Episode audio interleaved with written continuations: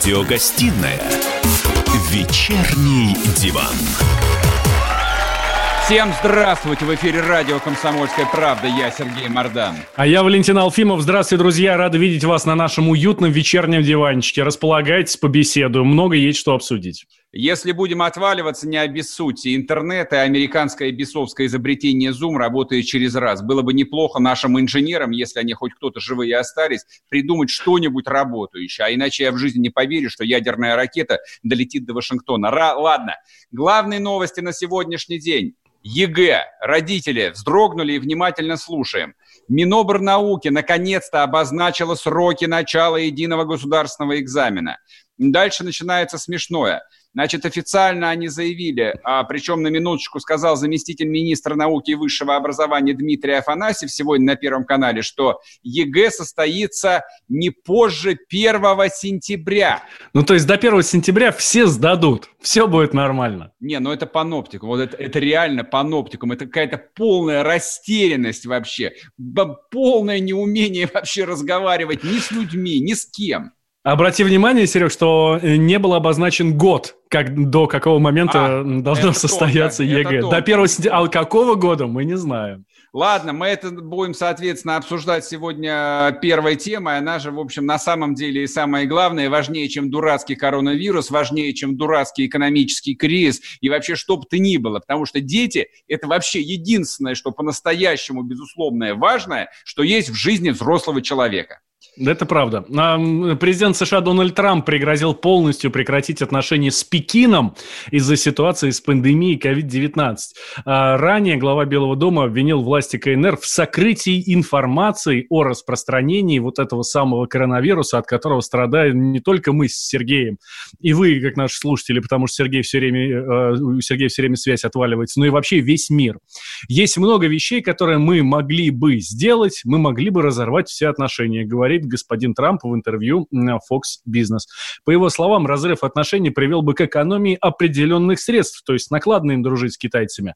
Но и теперь, если бы ты это сделал, что бы получилось? Ты бы сэкономил 8... Эм, 500 8... миллиардов долларов! Да, да, да, 500 миллиардов долларов, если бы разорвал все отношения, говорит, э, собственно, глава Белого дома, то есть Дональд Трамп. Не, он, конечно, красавчик. Я сегодня посмотрел на видео это выступление. То есть, нет, это не переврали пропагандисты. Это действительно американский пропагандист прямо угрожает Китаю разорвать с ним все отношения. Он не оговаривает там экономические, политические, просто мы разорвем все отношения и сэкономим на этом 500 миллиардов долларов. Я, правда, не понимаю, как они собираются сэкономить 500 миллиардов долларов, потому что даже айфоны все собираются в Китае, я уж не говорю о медицинских масках, которые они не умеют так же делать, как и мы. Ну, как бы что сказано, то сказано. Давай, ну, последняя и... тема, самая важная. Да, последняя люксовая тема. Значит, чтобы вы понимали, а коронавирус коронавирус – это болезнь крутых людей. А, такое ощущение, что все российское правительство, ну даже, кто не, даже, даже те, кто не заболел, считают своим долгом сообщить, что они переболели. Значит, министр культуры Любимова, та девушка, которая ходила в матерной э, футболке, уже выздоровела. Не прошло и недели, как она уже переболела. И выяснилось сегодня, тоже об этом сообщил, причем Путин, что министр образования, которого мы сегодня все непременно обсудим, тоже переболел, тоже уже выздоровел. Да, и я, кстати, хочу сказать, я хочу сказать, что э, это означает, что совершенно безопасно можно министра Фалькова будет послушать у нас в эфире на радио «Комсомольская правда» уже в это воскресенье в 11 часов дня в программе Александра Милкуса «Родительский вопрос». Будет Фальков, э, совершенно здоровый, будет отвечать на ваши вопросы и наши тоже. А еще Собянина попросили, говорит, открой парикмахерские в конце концов. И я к этому, и я присоединяюсь к этому призыву. Сергей Семенович, откройте парикмахерские, пожалуйста. Ну, слушайте, ну правда, ну сколько можно уже? Да ладно, Чё? я дам тебе адрес нелегальный, и ты сходишь и подстрижешься. Поехали? Поехали. Вечерний диван. Так, значит, мы сегодня... ЕГЭ. Да, ЕГЭ, ЕГЭ. Причем мы не просто с Алфимом будем здесь э, упражняться в остроумии. С нами на связи Ирина Абанкина, директор Института развития образования. А дальше как расшифровывать, я не знаю. Я только вижу знакомый. Научно-исследовательского Абри... института а, Высшей, да, школы, Высшей экономики, школы экономики. Да. Ирина Всеволодовна, да. здрасте. Здрасте, Ирина Всеволодовна. Скажите, пожалуйста, вот то, что происходит с ЕГЭ, а, вот, ну, к сожалению, матом нельзя ругаться в радио в радиоэфире, хотел сказать Сергей. Ну, в общем, охарактеризуйте своими словами цензурными. Да, не в состоянии произнести ничего внятного. Когда у детей будет ЕГЭ? Может ли такое быть вообще? А, ну, во-первых, нас обнадежили. И это как бы смешно не выглядело без названия года, но все-таки это лето. Поэтому сохраняются все надежды, что с сентября стартует учебный год. Э, для всех или только для тех, кто уже учится в университетах или пойдет э, в школы, в конце концов, неважно, но нас этим обнадеживают, что с сентября учебный год начнется. Э, хотя и в этом можно выразить сомнение, потому что тогда это и правда чрезвычайно серьезная проблема.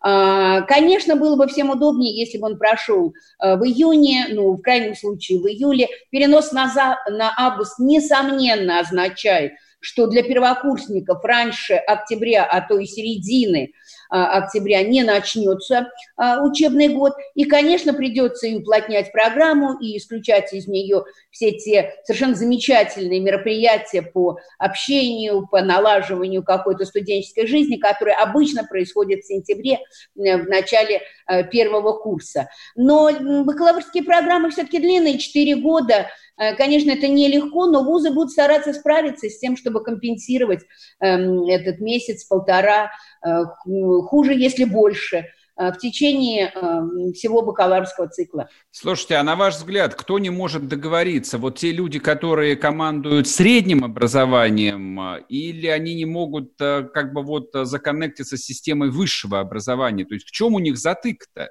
Да, мы сейчас думаю, понимаем, у нас же даже у нас же даже министерства разные, высшие. Министерства и... играют роль, а, конечно, система безопасности. Мы помним mm. высказывание Мурашко, который сказал, что раньше августа-сентября эпидемиологическая ситуация не успокоится. Поймите, это ведь не только собрать детей в аудиториях, это еще значительную часть из них довести до аудиторий из сел, из отдаленных поселков. Они же в пункты сдачи ЕГЭ приезжают на автобусах. Угу. Трясутся из-за заражения в этих автобусах иногда по два часа. И э, мы не можем так быстро увеличить э, число пунктов сдачи ЕГЭ, чтобы обеспечить его честность и прозрачность, включая, чтобы открыть их в каждой сельской школе. Э, и э, у нас 42,5 тысячи школ, пунктов сдачи ЕГЭ существенно меньше.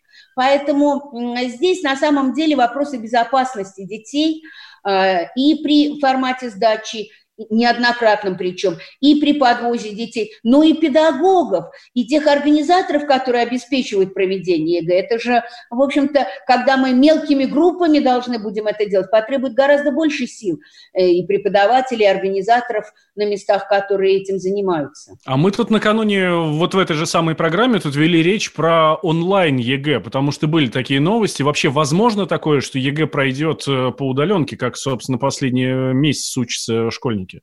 А, учиться это одно, а, а сдавать единый государственный экзамен для того, чтобы мы обеспечили точно а, то, что каждый выпускник именно сам, без всякой помощи, подсказки, а, самостоятельно решает эти задания, то сегодня возможности нету. Мы можем персонализировать задания с помощью программ искусственного интеллекта, более-менее равной сложности задания, которые, конечно, уже давно сформированы, можно сделать индивидуализированными с заменой тех или других параметров. Это занимает время, но это все-таки возможно. Но сказать, что вот то самое выданное лично ему задание за своим там компьютером или даже смартфоном, или э, в организованном для него э, каком-то пространстве с компьютером э, выпускник сможет сдавать, и рядом не будет сидеть огромная команда подсказки, или за него решать кто-то другой, даже Алиса, к которой можно обратиться за помощью, вот это гарантировать невозможно. А это значит, что ставит ребят в неравные условия. И те, кто все-таки слабо освоил программу, могут благодаря этой помощи получить очень высокие баллы, а потом не справиться с программой в ВУЗе. Поэтому Смотрите, я прошу, я, я прошу прощения. идентификации, мне кажется, что у нас э, не разработано. Смотрите, я прошу прощения, перебиваю вас, потому что на самом деле ситуация совершенно вот не располагает, на мой взгляд, вот к такой спокойной, благостной беседе. По идее, ну, я просто могу себе представить, как а, миллионы родителей, у кого дети заканчивают школу в этом году, криком кричат уже несколько месяцев, и никто им не дает вообще никакого внятного ответа. У меня просто, а, ну, старший сын закончил а, школу там всего сколько там, 4 года назад. У меня как бы еще память очень свежая, я все это прекрасно помню. Я смотрю, как учатся младшие, там эти бессмысленные ВПРы, которые приходят в последний день, и там нужно, не знаю, там 100-500 каких-то заданий выполнить типа до утра. Я тоже понимаю, что учителя не ориентируются в этих программах. Ну, очевидно, что учебный год 2019-2020 а, года сорван. Почему нельзя это честно признать и искать, ну, какое-то а, ну, просто разумное решение. Но почему все упираются вот в свои какие-то бессмысленные планы, которые невозможно реализовать? То есть, очевидно, дети не смогут на удаленке, все это знают, сдать ЕГЭ. Просто это невозможно. Там, то есть, э, хорошо, там в крупных городах теоретически можно там что-то сделать, хотя на самом деле нельзя. В райцентрах, в деревнях категорически ничего нельзя сделать, там интернета просто нет. Почему упирается высшая школа, у которой, я понимаю, что они не могут отменить баллонскую систему. Ладно, вернемся после перерыва, договорим.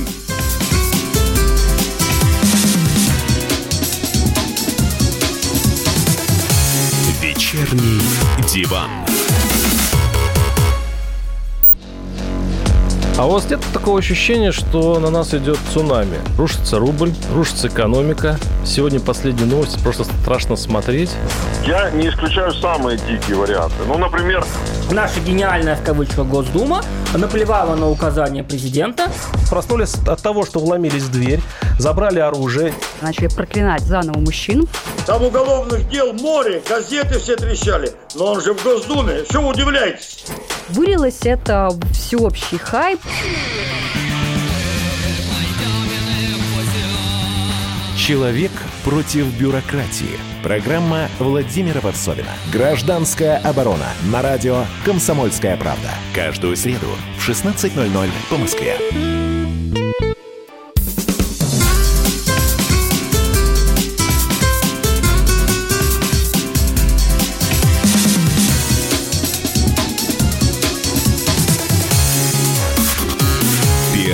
Радиогостинная «Вечерний диван». И снова здравствуйте в эфире радио «Комсомольская правда». Я Сергей Мардан.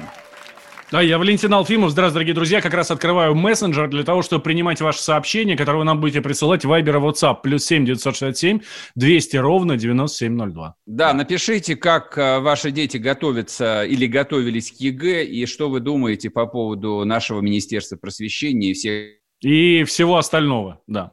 С нами на связи Ирина Абанкина, директор Института развития образования Высшей школы экономики. Ирина Селдовна, вам Сергей задавал вопрос перед... Да, давайте я начну на да, него отвечать. Да, да давайте. большое за вашу боль и обеспокоенность. А, но знаете, у нас уже 10 лет миллионы школьников не заканчивают учебный год. У нас 750 тысяч всего сдает ЕГЭ. И это по двум обязательным предметам. Если мы говорим о физике, это 139 тысяч, информатика 75 тысяч. Да, больше всего обществознание. 384 в прошлом году сдавало. Но в принципе я хочу сказать, что вот для миллионов школьников прозвучал последний звонок, это было в советские времена. С тех пор у нас даже одного миллиона нет, который заканчивает. И если мы говорим о предметах по выбору, конечно, это гораздо меньшая численность, иногда даже она и сотни не набирает. Э, тем не менее, задача очень серьезная. Я не считаю, что учебный год сорван. Э, более того, эм, испробуется много механизмов дистантного обучения. Это сложно, во всем мире сложно, не только у нас. И эм, в этом смысле, э, тем не менее, если мы отказываемся от любых мотиваторов, которые эм, ведут, скажем так, к результату, к демонстрации своих достижений, это значит, что мы можем загубить всю систему и вообще не начать и следующий учебный год. Как бы легко сказать, и вообще это никогда никому не нужно. Зачем, если кругом кризис? Вы, На самом деле, знаете... ребята готовятся, выпускники готовятся. Там, где можно было сделать послабление, их все сделали. Зачли олимпиады, призеры присудили всем, кто просто перешел на заключительный этап и в нем даже не участвовал. Те ребята, которые не собираются продолжать в ВУЗе образование, они получат аттестат без сдачи ЕГЭ. И в этом смысле могут и в колледж поступать, и э, устроиться на работу. те, кто э, после девятого класса в колледж собираются, для них и для всех вообще ГИА отменено. В этом смысле для девятого класса тоже введены все послабления. В этом смысле я считаю, что делается максимально в интересах семей. Но там, где мы не можем переход из школы в вузы обустроить по-другому, вузы не в состоянии провести сегодня свои вступительные испытания. И это также опасно. Соберите детей в одном вузе. И что лучше, чем если они в пунктах ЕГЭ будут сдавать ЕГЭ? Более того, вы ограничите их выбор. Сдать вуз экзамен можно только в один. Я тут поддерживаю Валерия Николаевича Фалькова. Он предложил в 50 вузов подавать документы. Там, где смогут пройти ребята, где будут соответствовать э, их э, эм, баллы ЕГЭ эм, уровню того, кого принимают даже на бюджетные места. Сейчас ставится вопрос о расширении бесплатных бюджетных мест в вузах. Но, тем не менее, конечно, э, сам барьер ЕГЭ – это ведь в том числе и конкурс, между ребятами возможность продемонстрировать, что ты и дальше можешь учиться, освоить образовательную программу. То, что финансируется за счет бюджета, это за счет наших с вами общих налогов. Наверное, у них может быть и другое использование. Но мы считаем очень важно направить именно их на поддержку ребят, даже с расширением бюджетных средств на обучение в ВУЗе, для того, чтобы иметь э, все-таки, скажем так, не потерянное, а образованное и культурное поколение. Ясно, ясно. Спасибо, спасибо вам большое. Да, с нами на связи Александр Милкус, обозреватель «Комсомольской правды» и глава э, общественного совета при Министерстве просвещения. Александр Борисович, здравствуйте. Да, вот э, не общественного совета, я глава, конечно, я глава небольшого общественного совета по независимой оценке качества условий образовательной деятельности, но это так уточнение. Ну, э, тем не менее, вот э, тема, которую мы сейчас обсуждаем, Александр Борисович, это прям ваш да, профиль на 100%. Да, да. um, Что касается учебного года, э, есть мнение, вот Ирина Селовна, кстати, не согласна с тем, что Сергей сказал в прошлой части, а вот наши слушатели пишут, учебный год сорван. Э, учились только с сентября по ноябрь, в декабре был лжетерроризм, в январе карантин по ОРВИ, в феврале каникулы, ну а с марта коронавирус. Это, кстати, из Москвы даже пишут, а не только из других регионов. Вы согласны, Александр Борисович, что сорвали учебный год? Все, не, не, не было этого учебного года. Ой, ну вот это называется такой манипуляция. Кто хочет учиться, учится. Извините, в блокадном Ленинграде учится учились, и после войны учились, вон, отогревали детки своими дыханием чернильницы. Учились, и сейчас учатся. Кто хочет, тот учится, а кто не хочет, Подожди, а, сейчас, а сейчас, Саш, а сейчас они что, микрофоны э, и ноутбуки должны своим дыханием отогревать? А те, у кого их нету просто? Ну, ну банально. То есть я, я понимаю, как я, я сам вот, учился вот сейчас, по бумажным учебникам. А мы говорим как? о другом. Тут начали говорить, что весь учебный год сорван, да? Половина, Мы говорим, половина года эпидем... сорвана. Не, не, не, не половина. Эпидемия началась, и вот этот режим самоизоляции был в апреле, да? То есть вот месяца полтора назад, раз. Второе. Там, где не было возможности технической, школы находили возможность другую. Я знаю, Какую? что передавали через родителей домашние задания, дети их делали, называли страницу учебника, передавали. Да, это не дистанционное обучение, но дети занимались, учителя занимались. Не было такого, чтобы дети просто сидели без дела, и учителя сидели без дела. Э, пытались решить этот вопрос там, где можно, какими возможно средствами. Хорошо, к... Подождите, слушайте, я понимаю, что все пытались, кто спорит. Я сам, как родитель, тоже пытался да, заставить э, ребенка учиться, только это, но это объективно не учеба. Но я даже готов там смириться с тем, что 12-летний ребенок, хорошо, там а, у нее репетиторы, там и еще я донайму, она там догонит программу. Но это опять-таки у меня есть возможность, а у абсолютного большинства людей такой возможности нет. Это первое. А главное, это про что мы сегодня говорим, как одиннадцатиклассникам сдавать этот дурацкий ЕГЭ по этой дурацкой болонской системе. Как? Так, объясняю. Ну, Первое. Болонская система так что... не имеет никакого отношения. О. Простые люди называют ее Болонской, но вы меня поправьте. Ну, Сергей, ты непростой человек, и ты вот сейчас своим заявлением сделал два преступления. Два. Наконец-то, слава тебе, Ты назвал Господи. ЕГЭ дурацким, в то время как уже с 2009 года по единому госэкзамену все сдают. И дети к нему готовятся. И многие готовились два года. И не нужно им сейчас морочить голову. Мало того, я бы сказал так. Ребята, у вас появилась возможность еще дополнительные две недели подучить те предметы, которые вы хотите сдавать в форме ЕГЭ. Раз. И второе, вот я слышал реплику Ирины Селотой. Никакой связи между ЕГЭ и болонской системой нету. Так. Я могу потом с тобой поспорить, какая она без всяких эпитетов. Но мы не Хорошо. имеем сейчас права, взрослые, морочить детям голову. Говорить, будет ЕГЭ, не будет, а давайте он не такой, да, а давайте поня- он такой. Понятно, что давайте будет. Я, поним- я понимаю, что... нету. Значит, по- смотри, пожалуйста, вот, вот послушай, а давайте теперь поговорим о первоклассных вузах, московских, и еще там, наверное, там о двух питерских, и еще, наверное, штуки три есть в провинции, куда ну, реально... Же, вот ты передергиваешь прекрасные вузы ну, и что? Томск, и Тюмень, и Архангельск, ну, хорошо. и Иркутск, и Новосибирск, и, и Владивосток. Саш, я хочу ситуацию довести до абсурда. Например, для Зачем? того, чтобы поступить... Потому что, потому что она, она, она такая и есть. Потому что, чтобы поступить, допустим, на бюджет в МГИМО МИД РСФСР, ФУ РСФСР, РФ, нужно набрать 400 баллов. Люди два с лишним года выкидывают тонны денег на репетиторов, натаскивая детей на этот самый ЕГЭ. Ну, помимо ну, экзамена, который там это сдается. Легенда. Это не легенда, это правда. Детях, это правда. Да, да, да. Один, один ребенок поступил, да. А все остальные, да, выкидывают сотни тысяч на репетиторов. Вот, вот какая она правда на самом деле. Сереж, мы сейчас ну, обсуждаем не ЕГЭ. Поступление в ГИМО, и если все остальные тоже не на 400 баллов сдадут, все в одинаковых условиях. Остальных просто примут, как сына Медведева, да, которого приняли на бюджет.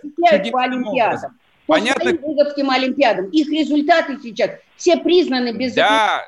тура. Да, Поэтому те ребята, эти олимпиады. Олимпиада это вообще способ манипуляции, да, и пристраивания блатных на бюджетные места. Вот что такое олимпиады. Все. Сереж, давай мы вернемся, пожалуйста, к ЕГЭ, коронавирусу и так далее. Александр Борисович Милкус с нами на связи, обозреватель комсомолки. А, ну, Александр Борисович, есть... Селдобанкина, я слышу. Да, Ирина Селдобанкина. А, самый главный вопрос, который вам Александр Борисович хотел задать, есть ли возможность школам провести ЕГЭ все-таки идти э, по-человечьи, чтобы туда привести детей и так далее. Там Рособрнадзор какие-то требования к ним выдвинул, да? Надо их выполнить. Нет, во-первых, не Рособорнадзор, а Роспотребнадзор. Роспотребнадзор, да, я прошу да? прощения. Просто этих вот. Роснадзор, а, там значит, все один... Э, это первое. Второе, в данном случае мы говорим не о школах, а о пунктах проведения экзамена. Я, знаю, я думал, что, что они ректоры... в школах обычно проходят, да. Ну, вот, вот я об этом говорю. Значит, э, было угу. совещание вчера в Союза ректоров э, России, э, там есть более жесткие требования по организации эпидемиологического режима в классах, где будет проводиться пункт, где будет проводиться ЕГЭ. Там обеззараживание воздуха, детей надо подальше рассадить, хотя они и так сидят по одному за партой. Я о чем говорю, что сейчас вузы, особенно региональные, сказали ректоры, что они готовы предоставить и аудитории вузовские для этого. То есть, если не хватит помещений для того, чтобы рассадить так, как требует Роспотребнадзор в классах, можно это делать в вузах. Поэтому mm-hmm. сейчас э, все работают в одной команде. Губернаторы, которые отвечают за проведение единого госэкзамена себя в регион, руководство вузов регионов и э, федеральное министерство, и Рособорнадзор. Все работают да. на одну. И да, Александр Борисович, спасибо большое. Месседж, ребята делают все, что можно для того, чтобы в этой истории... Э, спасибо. Да, Александр Милкс и Ирина Абанкина были с нами, да. Вечерний диван. Давным-давно в далекой-далекой галактике Я просыпаюсь Ein, zwei, полицай. Крошка моя, я по тебе скучаю. И Сережа тоже. Мы с первого класса вместе. Тетя Ася приехала! Небе тучи, а тучи. А также шумелки, пыхтелки и запелки.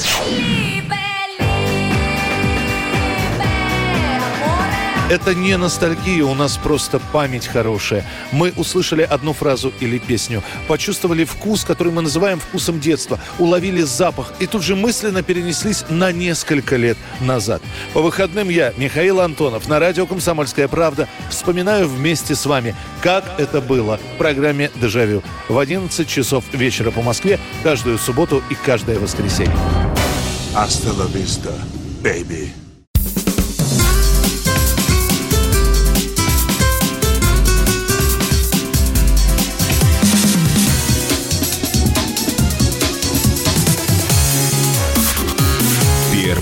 Радиогостинная «Вечерний диван».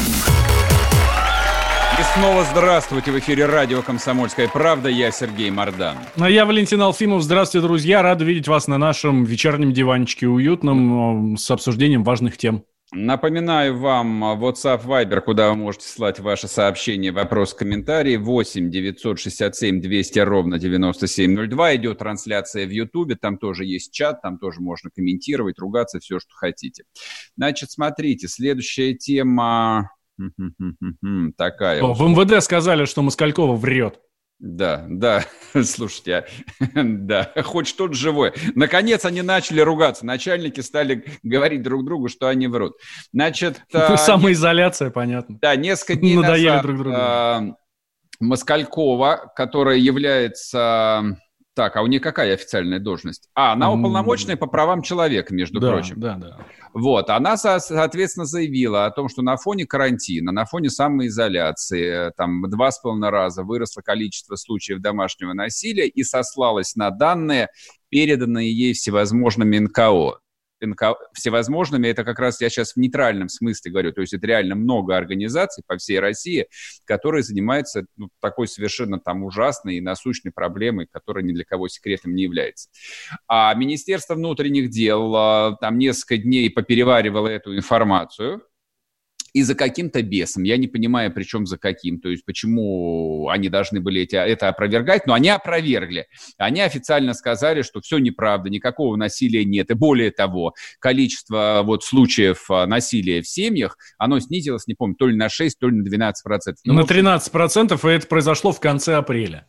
Ну, то есть как бы благотворно влияет. Вот люди сидят там а, восьмером в однокомнатной квартире, да, не могут выйти на улицу, и, в общем, а, у них там благо... Ну, у них там птички поют, и деревья цветут, и все остальное. Именно это Серега хотел сказать. Но, а, в общем, вот такая вот у нас...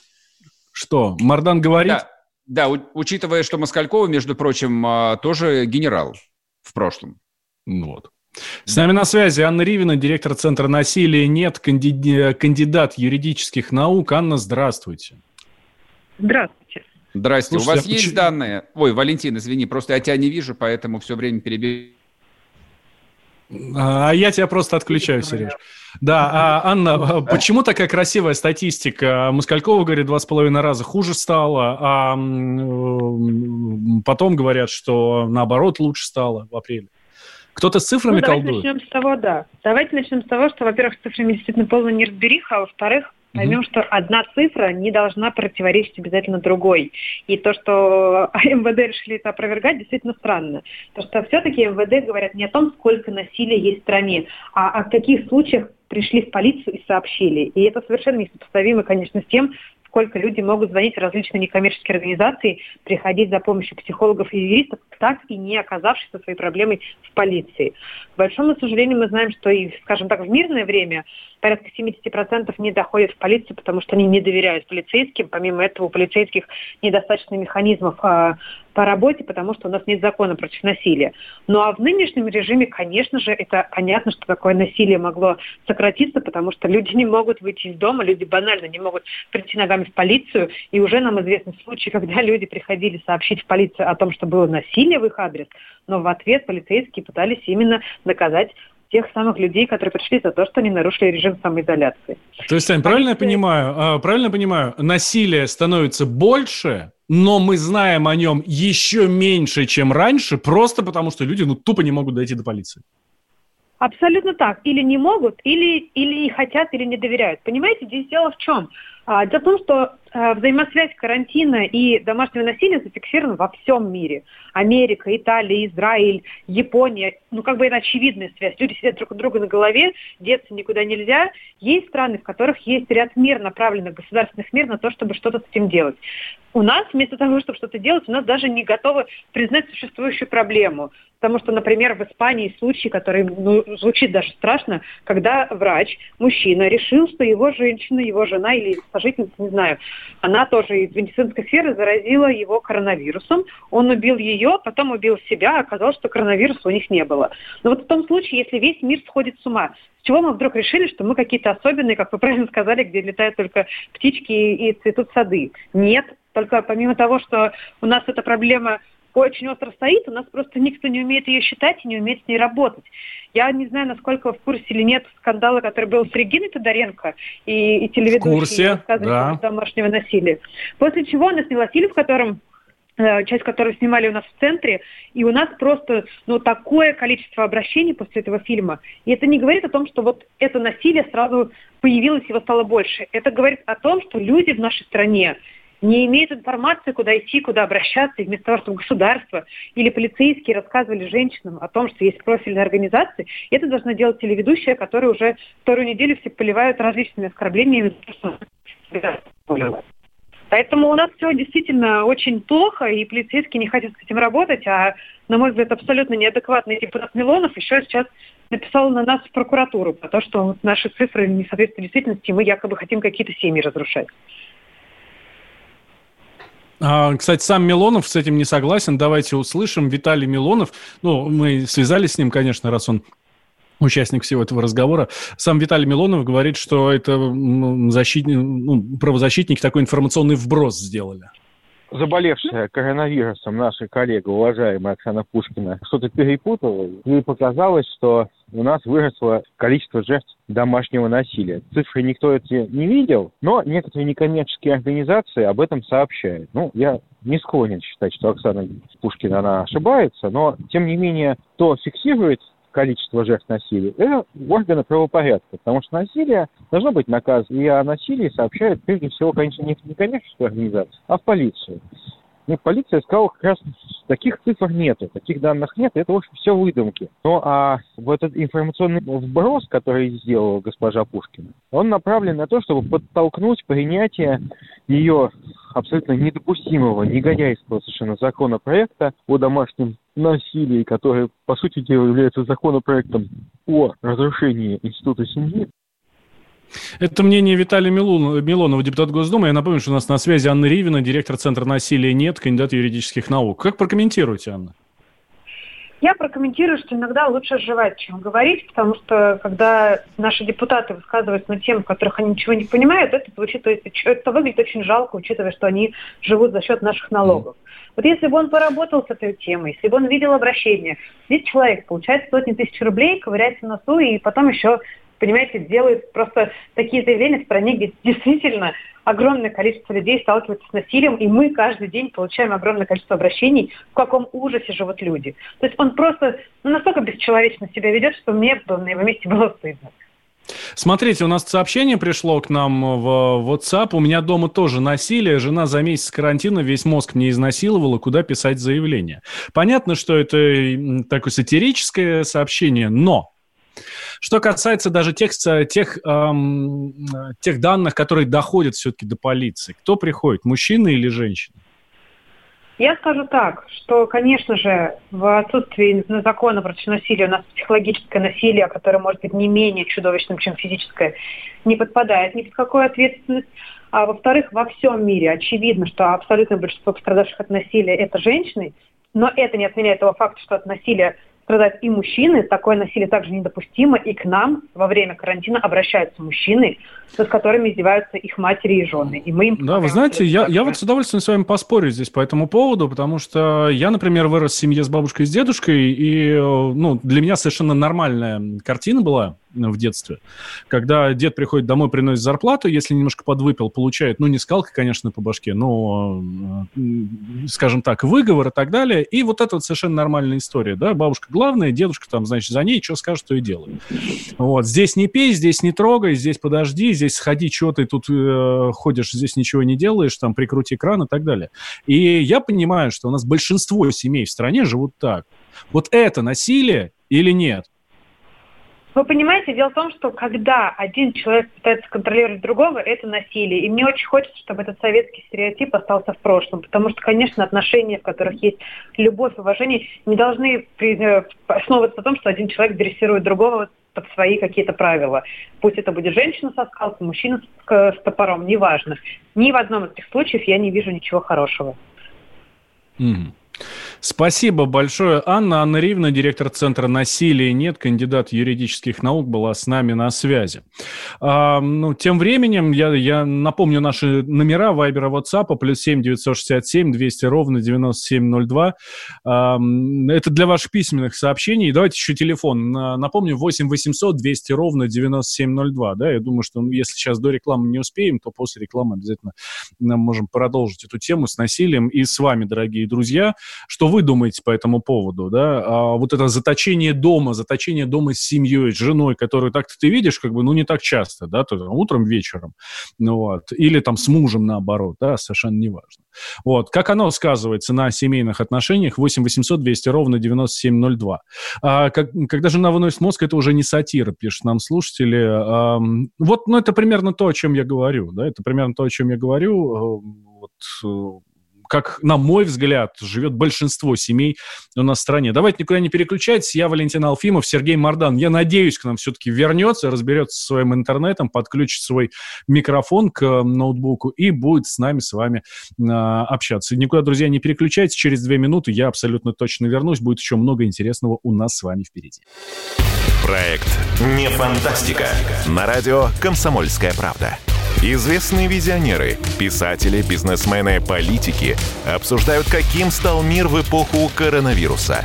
А самое главное, что нас ждет дальше? Завтра, через год или даже десятилетие – Участвуют фантаст Сергей Лукьяненко и предприниматель, блогер, герой списка Forbes Игорь Рыбаков. Ведущий Владимир Торин. Не фантастика. Программа о будущем, в котором теперь возможно все. Слушайте по понедельникам и пятницам в 16.00 по московскому времени.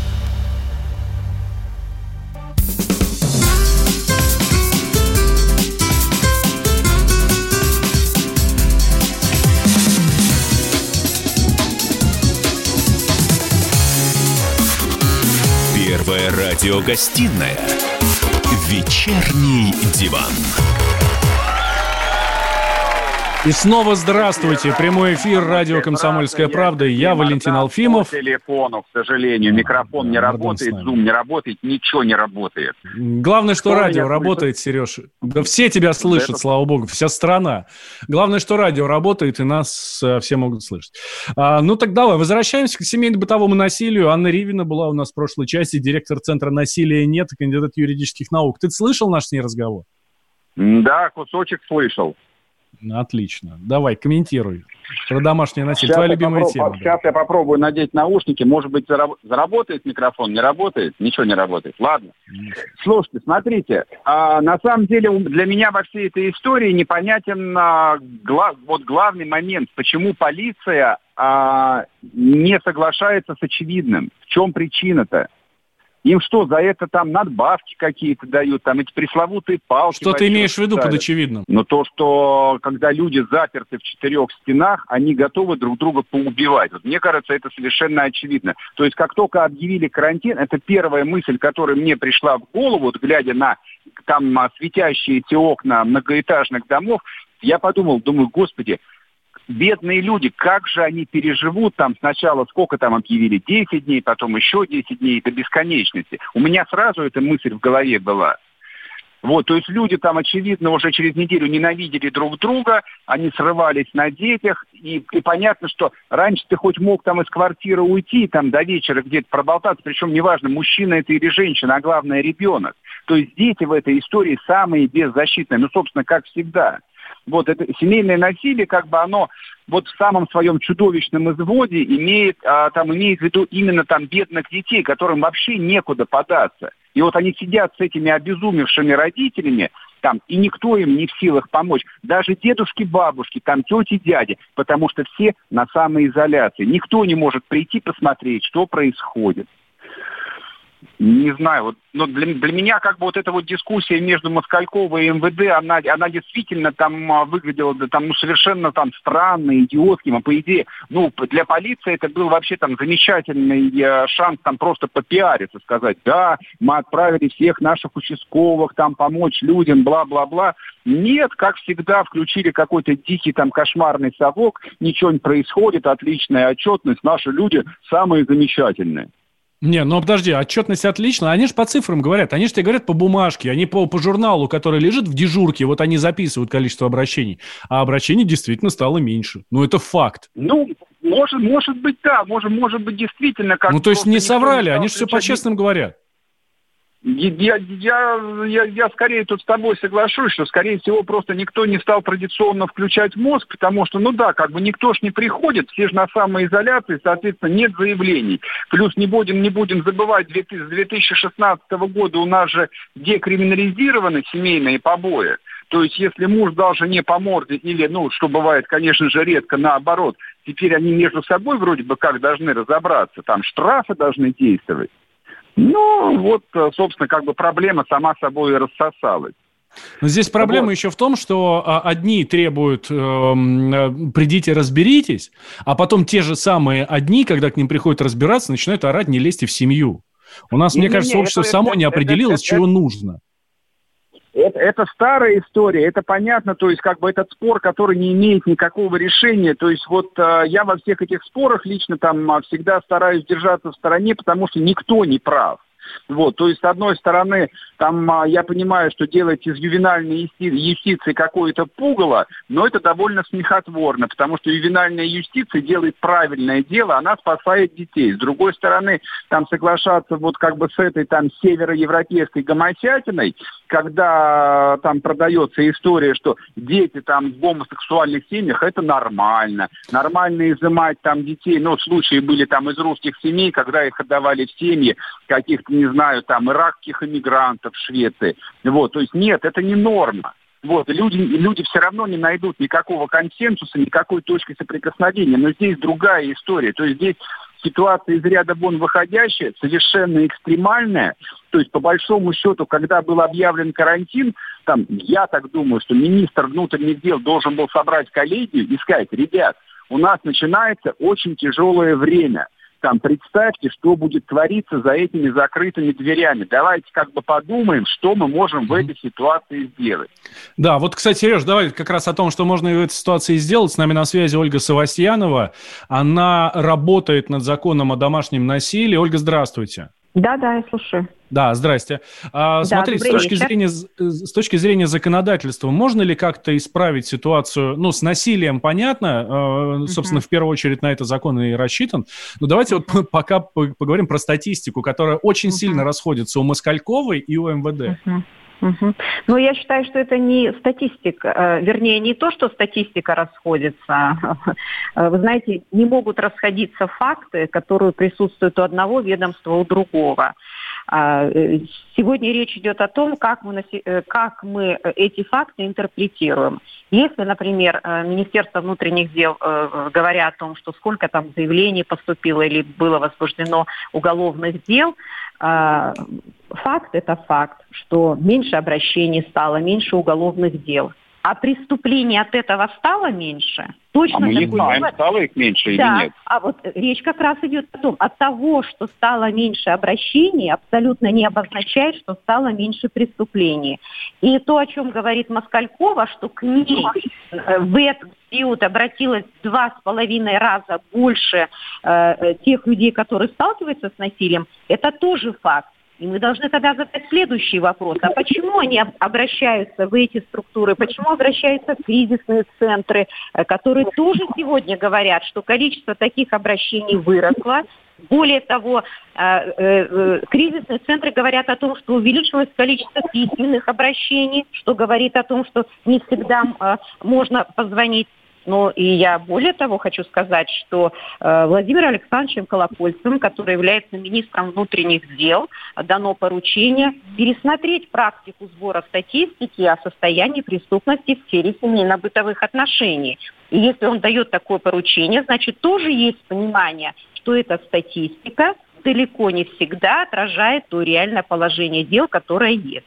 Ну и потом, знаете, мы с вами, я считаю, что любой человек, который профессионально занимается этими проблемами, он понимает, что э, ситуация самоизоляции, она увеличивает количество поводов для конфликта. И если человек, для которого решение силовыми, насильственными методами решения конфликтов – это норма, то в период самоизоляции это никуда не уходит.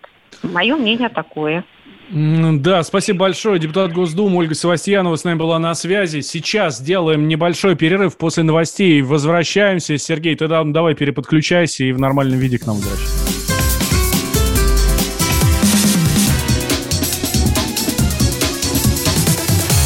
Вечерний диван.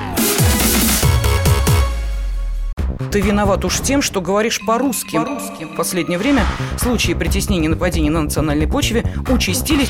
Прохожие на улице никак не пытались помочь иностранцам и остановить нападавших. Создается образ врага для того, чтобы... Не допустить распространения правды о тех событиях. Что же касается вот бытовой ненависти, то... Я думаю, что, к сожалению, мы еще много что увидим, но нам есть чем ответить. «Национальный вопрос» на радио «Комсомольская правда». По воскресеньям в час дня по московскому времени.